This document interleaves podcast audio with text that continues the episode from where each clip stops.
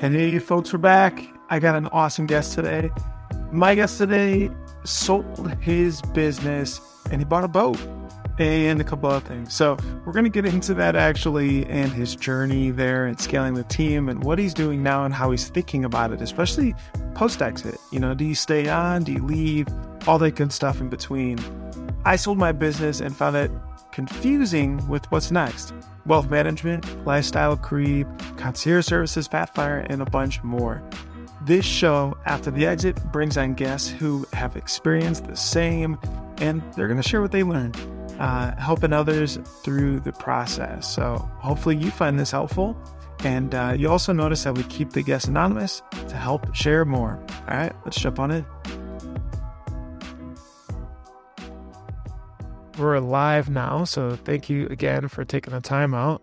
You're super busy, got a new family as well, of which congrats on that, which is really cool. Um, Thanks. Yeah, how was it? Worse. yeah. How has that changed your, you know, we don't have kids, but thinking about it, going through that, how, how has that changed you as an entrepreneur though, too? And although now you're post exit, which we'll get into, so maybe the time requirements are a bit different, but has it changed any of your outlook on stuff? Yeah, what I'd say is, um, you know, we've got a daughter that's, and she's a little bit over a year old at this point, and it definitely changes a couple of things where it's like, number one, have another thing thing person that I want to spend time with.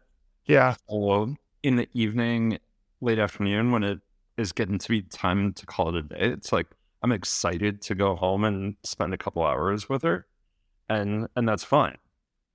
And then I'd also say it also as I start thinking about like longer term decisions on where do I want to spend time, where do I want to invest money, where do I want to like all of those things. It's it's another dis, another criteria in those decisions is like what's best for her. Yeah. That's interesting, actually. I- am going backwards. Normally, like start like to, to frame it, but uh, uh, like about what you did and how you got here. But uh, just because we're talking about it right now, I'm just going to continue this. Do Do you think you'd go back in and start something else, like start another business, knowing this, or like from? Because I also think about just how much I feel like I dedicated to the business. Like I, I'm sure you're the same. Just literally giving it everything at all hours, at all times. And, and I would argue that it, I felt like it required that. Maybe, maybe I wasn't the best at delegating and, and managing in some other areas, but not to say that you can't have kids and run a business. I'm sure a lot of people have done that very successfully. Yeah. As I think about it, and look, I'm about a year, year ish away from maybe having an opportunity to go do what's next. And some of the like golden handcuff stuff falls away. So have started to spend more time thinking about this. And I think for me, it's probably one of like, A, I'm not going to retire. Like that's even if I maybe could, like that's that's a waste of time and like potential. Yeah. So I think about what's next. It's probably one of a couple of paths where it's like number one is go back and go from zero to one and find an idea and find something that passionate about and, and, do that. Number two, and I was actually on a panel um, at an industry event maybe six months ago, and I was talking with this billionaire, ultra successful internet like legend. Yeah. And I was asking him some of the like, you know, you're in my situation. What do you do? Uh-huh. And his response was, he's like, going from zero to one is a pain in the ass. Yeah. Or you say buy something? He said buy something. He said yeah. buy something that you believe in and take it from one to 10. He's like, that'll be more fulfilling. It'll be easier than trying to go zero to one. I've, I've been talking and getting lunch with a couple people about this specific thing because the zero to one absolutely, and it's like that product market fit, basics of getting a team, you know, the product and all this stuff. It's such a heavy lift. You're like digging a ditch for the longest time before you can even lay concrete down. So anyway, and maybe it's also the popularity of like MicroAcquire and some of these other business yeah. SaaS selling websites that popped up. But I think I do think also going from zero to one, like you can probably relate. There, there's so much that we've learned through that process of doing it once that I feel like not doing that again, or said another way, like second time founders, second time entrepreneurs have such an easier path on on all regards of whether it's you know things that took a month before will take two or three days now. Raising capital so much easier the second or third time around. So it's like with all of this advantage to not capitalize on that also seems like maybe a waste. Interesting. So are are you kind of debating that? I guess you got a year or so. That's it. almost like daily the internal debate is like what do we do next? Yeah. It is interesting too because you're right. I think I uh, sure zero to one, and that's not like a necessarily a, a revenue target thing, but the, the sort of setting everything up phase. Yeah, you're right. I could go back and I think I could do it better. The scaling phase, though, I'm probably learning more about now, whereas I couldn't, I wouldn't be, I, I don't know if I would be as good at it versus the zero to one, like your point, whereas, yeah, I, I knew, okay, we got to get these tools set up. I need this, set this up. This is when we hire this person, and so on, so on. So, do you feel like, well, all right, let me go back actually real quick. So, you started business with, was it a friend? Yeah, he had been a good friend for a number of years. And then we were both working full time jobs. And I left a little bit, I left my job a little bit earlier than he did. But ultimately, he quit his job and then joined me and as a co founder. Got it. Got it. And it was, well, no, I shouldn't say SaaS, but like a software company. Yeah, it was definitely software. There's a SaaS component, right? Or no? I, I can't remember yes. the. There's a freemium component, and then other add-on ancillary revenue things. So you can think of it, it. It's similar to any business that has multiple revenue streams, right? It's like a SaaS-enabled marketplace where, like, there's a, a SaaS component, and then maybe we process payments for our customers Gotcha. And there's in processing revenue. And then there's other products or tools or things that people want. And those are all additional upsells. Gotcha. Were you totally side note? Were you running on Stripe for your payment processor? Because we have that as well, like on payments. Yeah, so we we use Stripe for one part of our business, or I guess two parts of the business, and then we've also got a homegrown payment processing product. Got it. Uh, For uh, the customers to use. Integrate directly with a bank, large bank, and move money that way. Makes sense. And how long were you guys working on the business for? Before the exit? Yeah. In total, from like idea through exit was about eight years. Yeah. I'm like, when we actually, I'd say, really started focusing on it full time, it was probably six. Mm. Do you think the goal was to to exit and to sell it? For us, it 100% was. Like we had raised outside capital. We had we had investors that needed liquidity at some point. And so from the first real check that we took, like we knew that we were building it with the goal of selling it. Now, back to our earlier conversation on what's next, I don't know if we do the same thing. Really? Uh, so that's interesting. Um, you know, I bootstrapped and not taken any gamble, but that was not as purposeful. It was just as very ignorant to it, and it seems scary and like I don't understand this stuff like what you guys are talking about and bips and you know. But um, why wouldn't you? Do you, do you think it's because you wouldn't want maybe another exit, or is it just because to to be your own boss in a way, or what do you think? Yeah, so I, I mean, I think it look, had had an exit, been through that experience, had the life changing kind of event financially. And so now I think about different priorities. And it's like, let's say there's an opportunity to bootstrap something to, you know, X dollars in income per month and not give up any ownership, any control. That frankly sounds really appealing if the number is big enough uh, and can continue reinvesting and and growing the business that way. I think that's a hundred percent. I mean, that would be a, a dream would be to just have a business that spits off passive income and grow it that way. That said, there's an that would probably be all else equal, maybe a less ambitious problem to solve. Uh-huh. Right? Like you or I could probably dream up a dozen companies right now that could spit off, I don't know, five figure monthly incomes, just stupid SaaS products, right? Yeah. Yeah. Well, I think, and and those would be a great lifestyle business in a sense. Now, to go out and start, you know, a healthcare company that's going to change healthcare, like that, that type of business, much bigger ambition would likely require outside capital, which almost by definition means you're going to seek to sell it at some point. Got it. So other part of that Yeah. What What was your thinking of taking capital? It was because you wanted to do, like, I guess the first time around. Do you feel like you needed to in thinking in hindsight, or was it? Yeah, I I guess I'm just thinking through your your thought process of that one. Yeah, the difference, I think the first time around, we probably, if I'm being honest with myself, we took capital t- like too early when we probably didn't need it. Uh-huh. We we got pushed into spending on things that probably weren't worth spending on. So, for example, spending on AdWords, right? Like Google AdWords, just to show up into the right growth when maybe it wasn't the right thing for the business. And so I think the second time around would be much more intentional about doing that. Interesting. Yeah, that makes sense.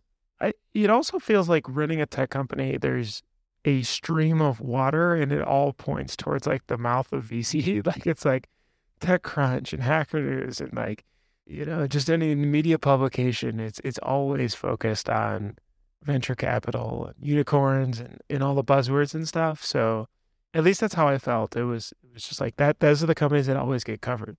Yeah, though I mean, that's the system. That's that's the exciting thing, and it's one of those like you can't can't blame them.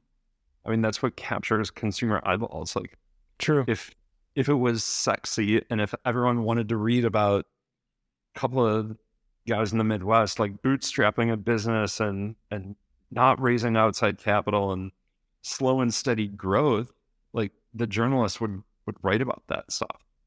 Yeah, unless you're polarizing, maybe like the um, like the Basecamp guys, you know, Yeah, Jason Fried David. and uh, David. Like, yeah.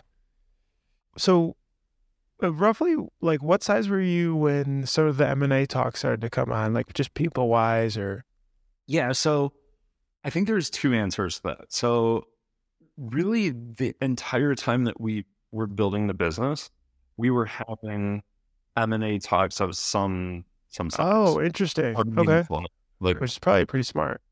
so I think we screwed up a lot in building the company. But one thing I do give us credit for, and I think we did really well, is we built relationships with the 10 companies most likely to acquire the company.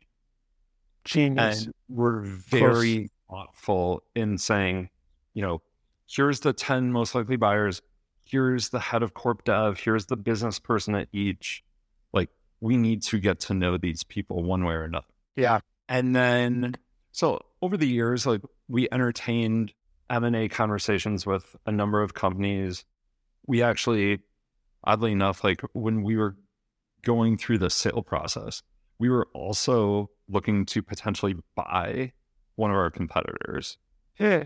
So we were always kind of having those kicking What, what were the what were some of those earlier conversations like? Like, was it you trying to show like was it just friendly and like an update of how the business is going, or like? Because I'm thinking of how how would I have had those conversations earlier on? I sure meeting up with competitors or potential acquirers and just meeting them and just getting lunch. That's one thing, but was there anything purposeful, uh, as in like you know, sort of trying to pitch the business to them as, hey, look, guys, like I think there's something there where this could work well.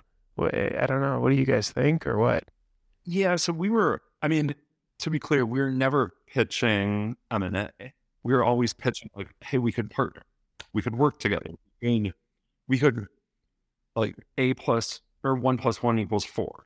Like we can, you know, you guys have this audience, we have this product. Like there's got to be a way that we can work together and solve the audience pain points and also make money along the way that we could split and share and or maybe like doing this makes your customers better customers for your business. So we're we're really always pitching angles like that. It was never uh hey, look, you guys should should buy our business. Got it. Got it. And so they the last so so yeah, walk through so so you were looking at buying a company, then I guess this other company was being more serious about buying you. What was all happening there? Yeah, so rewind the clock a few years ago, we were having discussions around raising our next round of funding. And then while we were having those fundraise conversations, we also were talking with actually a large company, like a Fortune 50 company, about partnering and about like cross selling our product to their customers and all of this. And re- like go from then a few months forward, we had raised capital and we were in a really good place. And this big Fortune 50 company was like, look, while we'd like to partner, we actually think there's a bigger M&A opportunity here. So would you guys be willing to to have those discussions knowing that you just raised capital? And I I kind of said, look, we're we're always open to talking. It would be foolish not to. And frankly, with outside investors and as the CEO, I've got a fiduciary duty to to like listen. So let's talk. So we had a conversation, we had a series of discussions, and then it was actually maybe a, two months later then, right, that we were being kind of warmed and prepped and hey, you got you'll probably get a term sheet from us in the next week or so to buy the business. And at that point, I had a conversation with our board and I said, look, if we're going to go down this path, I've got this this list of 10 other companies that are likely buyers. And I probably owe it to all of us Sure. to to reach out to those 10. What'd you say? Do you remember? To the other 10. I just said, look, hey, so and so, it's been a while, you know, hope everything's well, hope you're enjoying your summer. We're going through a M&A process. I don't know like I don't know where you guys are at as a company, but if it makes sense for us to talk, let's talk. Got it. And out of the 10, I think six followed up and said, yeah, let's talk. Hey. Um, the other four kind of said, you know, we're not in a position to do anything right now. And it was one of those six that responded that we ultimately ended up selling to. Really? So it wasn't the original one. No, no, it wasn't. And did that, you know, I'm assuming you kind of said, look, like here's here's what's being offered, and then let people ping pong back and forth to, to get their price up.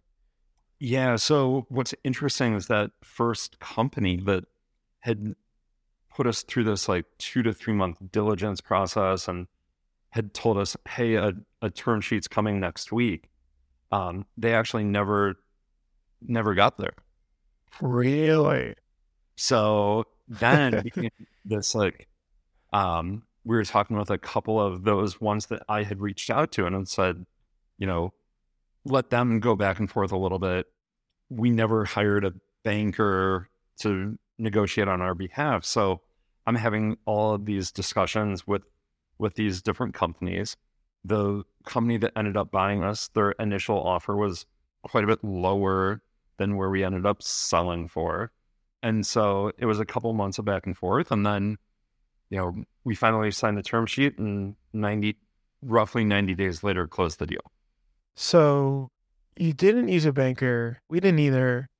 Not sure if that was good on my part or not, actually. I, I think I, I think everything well, not to be like greedy or anything, but was that because you I mean you had a board, I'm assuming of folks that have gone through this or know people that have, so they know exactly how to help coach that. Is that why? Or did you think about reaching out to an investment banker?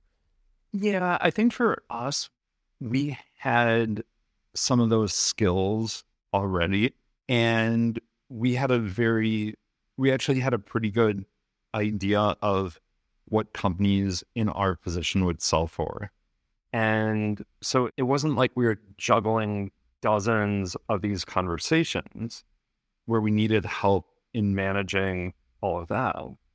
So we were able to effectively do it ourselves and not not pay a bank for whatever their fee is. Was from the original to where it settled at was like was it fifty percent higher? Was it double? Somewhere in that range. Wow. So significant though, which Yeah. makes sense. Like no one's gonna put it all on the table first. But what helped bring that up, that was just getting some competition and back and forth. Well, it was competition. It was also the fact that we had just raised capital. Eh. We just raised additional capital like six months prior. And So that shut up the valuation. Well, so we were in a position where we had capital, we were growing like crazy, and we didn't need to sell. Like there there was a price where we would have sold and we got there. But anything less and we had no issues walking away. Mm. Did you ever tell them that price or no? It was you guys kept that to yourself. Because part of me is like, I like, I don't like negotiating as much. I would say, look, here's sort of where I'm at. And, you know, if this works out, awesome. If not, then Yeah, we were pretty direct about it. I mean, we didn't come on give them that number per se, but like the first offer that they made, I mean, I didn't even take it back to our board. I just said, you know, appreciate it, but we're not going to sell it at that price. And so then, just like a two minute response time back. yeah, I mean, it, it was a phone call with someone at the company that I now work for. And I, I just, it was a, yeah, like you said, a two minute phone call. He said, look, here's where I think we're at. And I just said, thanks, but we're going to keep growing and keep building the business. Uh-huh. And then he called back a few weeks later and said, you know, we we've gone out, we looked at other companies that are out there and we think you guys are the best and we can probably come up in price a little bit. were, were you the best because of the product that you built or just overall and, and brand recognition and, or, Yeah, I think it it was probably three things that really made us the most attractive company in our space. So I think number one, first and foremost, was our team. We had assembled a great team of, of people in this industry. Number two, I think it was the scale and customer and user base that we had, which was bigger than anyone else. And then number three, I think it was product. I think our product was by far the best. It was the most complete on the market. And all of those three things combined led to the it being the best and most attractive company. Got it. Makes sense. So, you know, you go through the due diligence, due diligence transaction happens and everything. Did you hit your number? Like, or did you ever set a number like as like a magic number? Like, I want to have this net worth. Not really. I mean, I think there there's obviously certain like big numbers of like, look, you know, a X million of net worth, like it could very easily be comfortable and not work again. Uh-huh.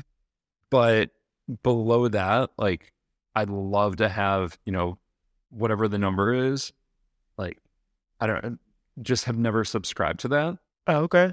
and haven't, but felt really good about where the deal ended. And like I said, it, I mean, life changing and has fortunately allowed me to do a lot of things. And one of the things I'm doing now is investing in other companies, which I think is both fun and challenging, exciting, and intellectually engaging.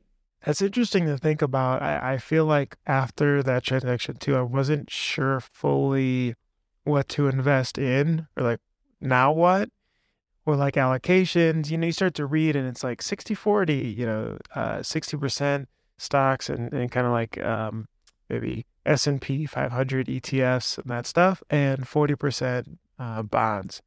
But it's like, well, what are bonds really? And like, is that like a bond ETF? What's the difference between buying an actual bond? There's a million different types of bonds. So that was kind of confusing. How, how did you start to structure? So it sounds like you've got some angel investing stuff or VC stuff. How are you able to share like what your portfolio percentage wise you want it to look like or it does look like? Yeah. So for me personally, I'm probably, and I'm going to kind of make up numbers. I'm actually probably 50% public equities. So. S&P 500 and other, other stuff. And then actually 50% like alternative assets of whether it's VC, um, have invested in a number of VC funds, angel investments, real estate funds. I'm an LP in a crypto fund. So some of that stuff. And I, the way I, I look at it is I'm not looking to retire anytime soon. And so don't need income necessarily today from mm-hmm. the, therefore I look at what's likely to produce. I don't really care about current cash yield as much as I care about the IRR and what's going to give, what's going to make the most dollars be there in 10 years. And so I, I really over index on things that are frankly risky. Got it. And take a portfolio of things that are risky. And I think net, net, those will yield the highest R- IRR over 10 years. Did you dollar cost averaging into the equity side or did you just dump everything in? I mostly just put it, well, so I guess there's two answers. I, I have put in dollars um, when available. So I like when I've got, you know, a million dollars in a bank account, it's not like I'm like staggering that out by month or something. Um, but based on how our transaction was structured, um, there's been different pieces that have been paid over time. Got it. And that's when it'll go in. So when those things hit, it's pretty much like invest it. Got it. So it's, it's like, is dollar cost average by design in the way or like it, like, yeah, just like the way it yeah. has worked how did you feel like emotionally with the i mean you're very long term out but did you feel any type of way with the market like swinging so much last in like 2022 because that is like an emotional thing you could say it's like you know until it like starts to see and you're like oh my gosh you know yeah i mean for sure like literally lost you know millions of dollars in yeah. which is like funky to like actually even think about and say. Now, now it's paper loss, so it's like, you know, it'll come back. Like if you zoom out on the S and P for a big enough time horizon, like the the chart goes up and to the right. Yeah, yeah, so, yeah, one hundred percent. Even short term blip, and even over the past couple weeks, it's already recovered a little bit. On the alternative side, and you sent me that cool like debt, like venture debt type of deal how do you evaluate those? Like I, I I'm always I think it's just because I'm a little bit more conservative, whereas I'm like, well, I don't fully know this person, and like uh, this seems interesting, but um, I was also just watching a Bernie Madoff Netflix documentary, and like, and you know, like there's things go through my head, and I'm just like, ah, just leave it like with, uh, you know, this this public, you know, stuff. Yeah. Um, but how how do you like even okay let's just say an angel deal for example how do you evaluate that is it just like oh you believe in the founders or or what? Yeah i mean i think it's a couple of things. So it's number one with any investing it's like never invest what you're not willing to lose. Okay. Right? And with anything i uh, in no case have i invested so much where like, if if an investment in this or that startup goes to zero, like, do I care? Yeah, of course. Like, it never, it sucks having, you know, a, a five figure investment go to zero. Like, that's fine. Are these like 10K checks, 20K checks, or how does that work? Yeah, I'm usually doing somewhere in the 10 to 50K. Got it. So, And try to spread as many, or or, or is it targeted in the space that you know super well, so you feel like you have an edge? no, so I, I typically, I'm writing checks of that size where, look, if any one of them goes to zero, like that's expected. I'll take the tax savings from, you know, I'll take that tax loss and apply it to another gain, which lowers the the hurt there.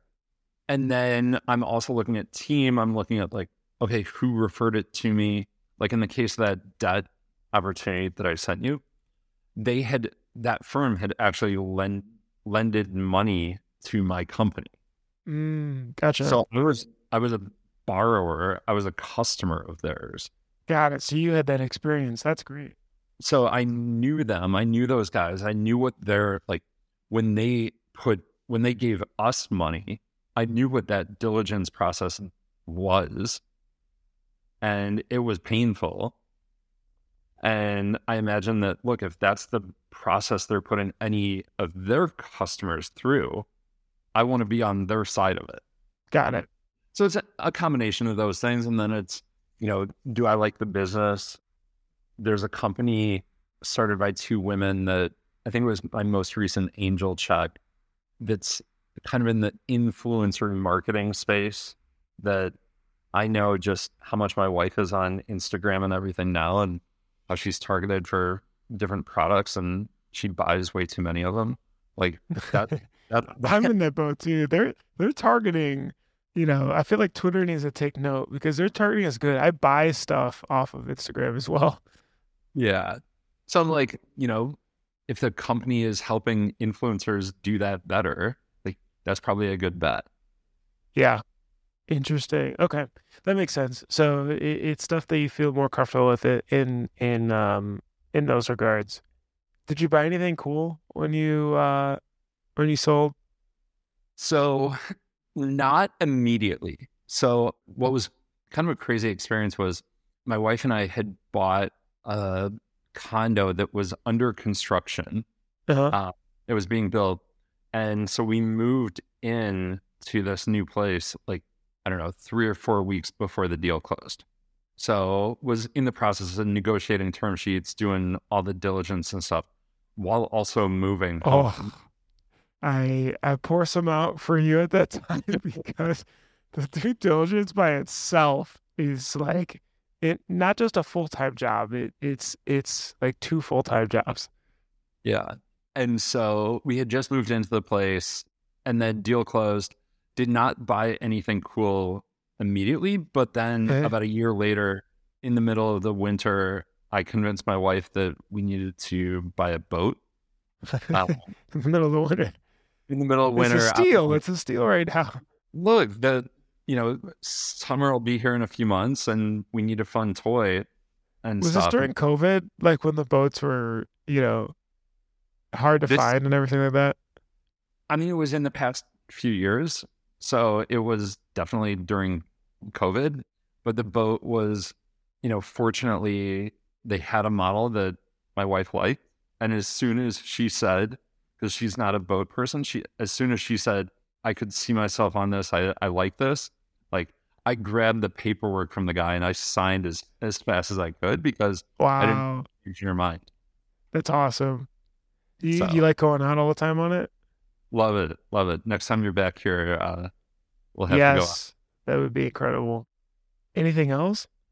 No, I mean nothing else like cool per se. I mean it, but going through that whole process, I look at you know there's obviously the financial benefits from it.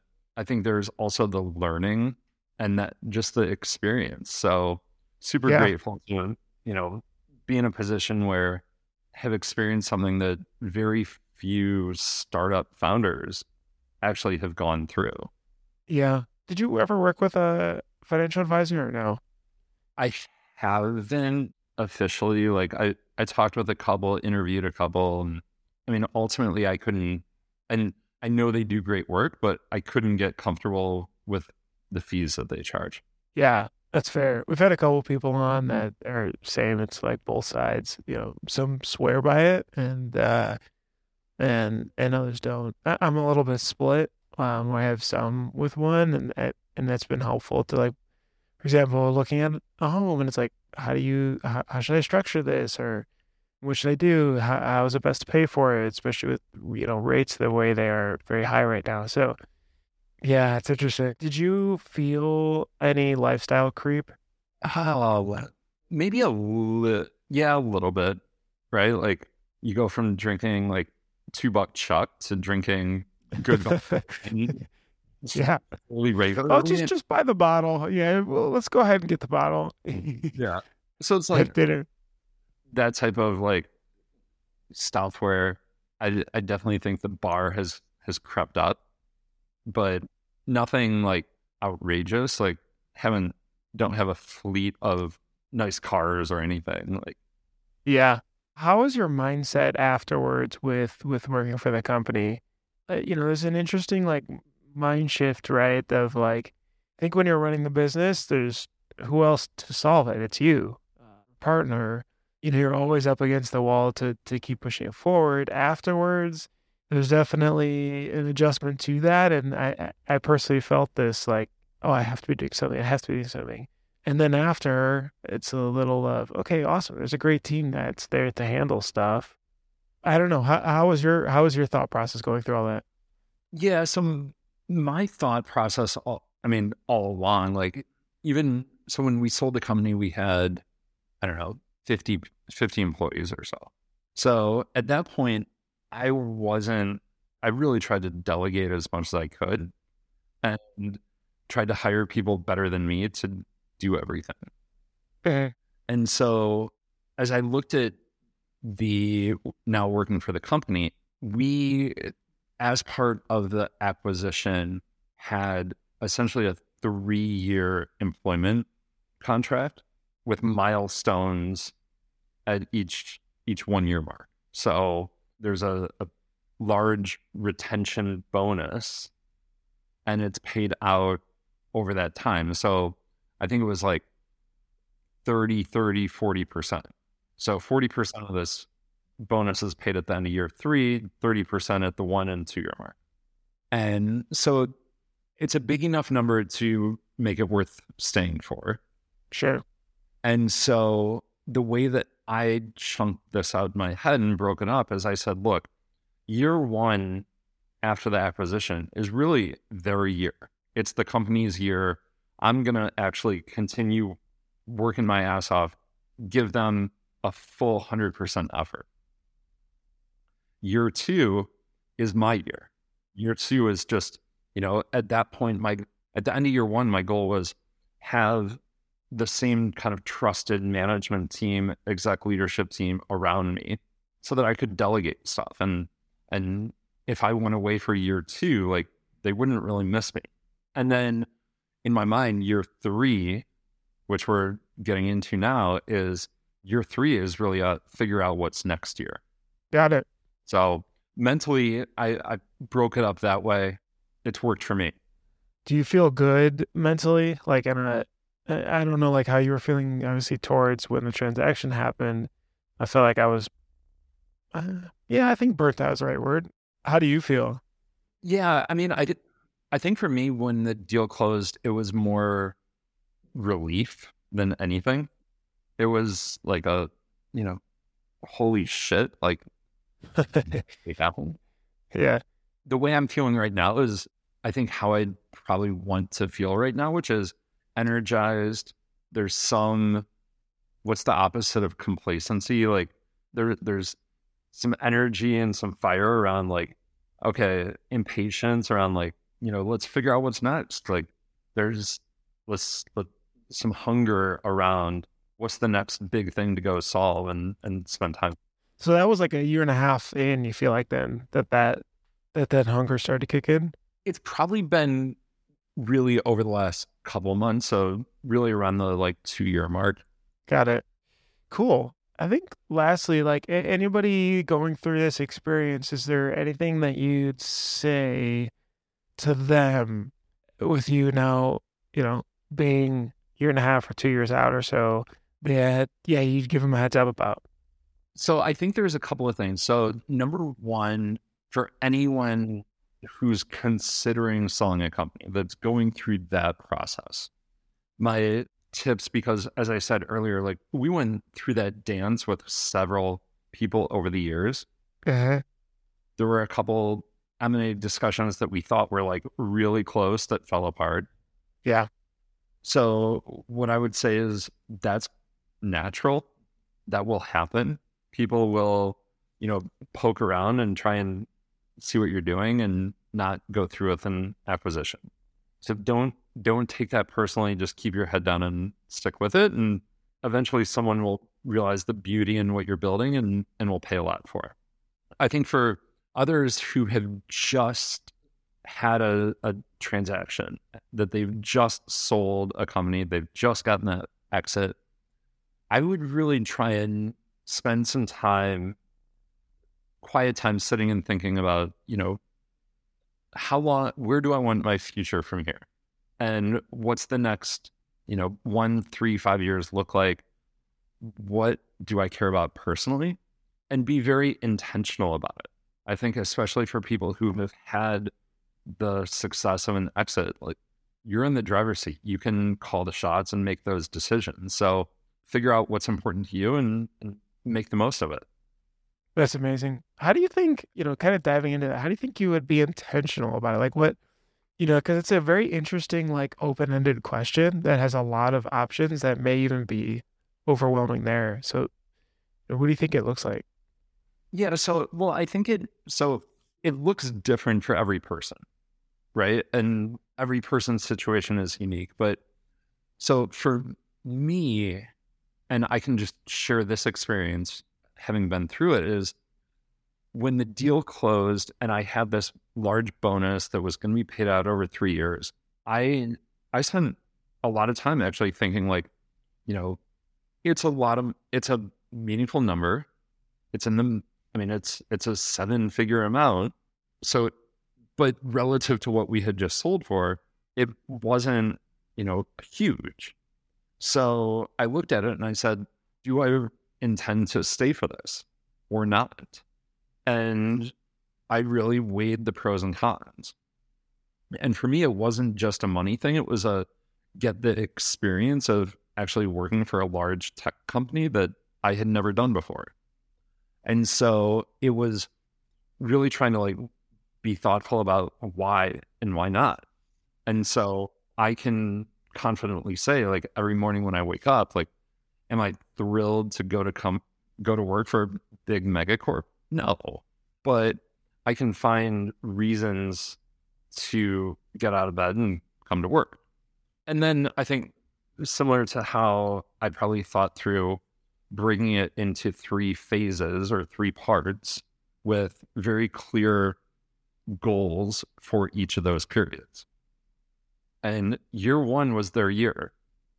And year one, in, in the sense, was look, they're going to get a good effort from me, and I'm going to put in place the tools and the people so that I can t- kind of mentally take off year two. And then year two, the goal was, hey, have a have this business really running, be energized, be recharged. And then year three is let's figure out what's next. So for me, just having that playbook and having these very clear goals in mind was very key and helpful in, in kind of thinking through that. That is awesome. That is super helpful. But again, everyone's situation will be different. Everyone's like, whether it's the earnout, the retention bonus, like, right. It's different for every person. But I think just applying that, like, take what the circumstances are, understand what you can and can't control, and figure out where you want to put your effort. Right. I like it. Thanks for uh thanks for spending the time and being very honest and, and candid about all this stuff. Hopefully, it's helpful for other people. And yeah, thanks to folks out there for listening after the exit. Don't forget to hit subscribe and where the heck you're listening to this. And uh, hopefully, you find it helpful too. Awesome. Good talking with you, man. Likewise.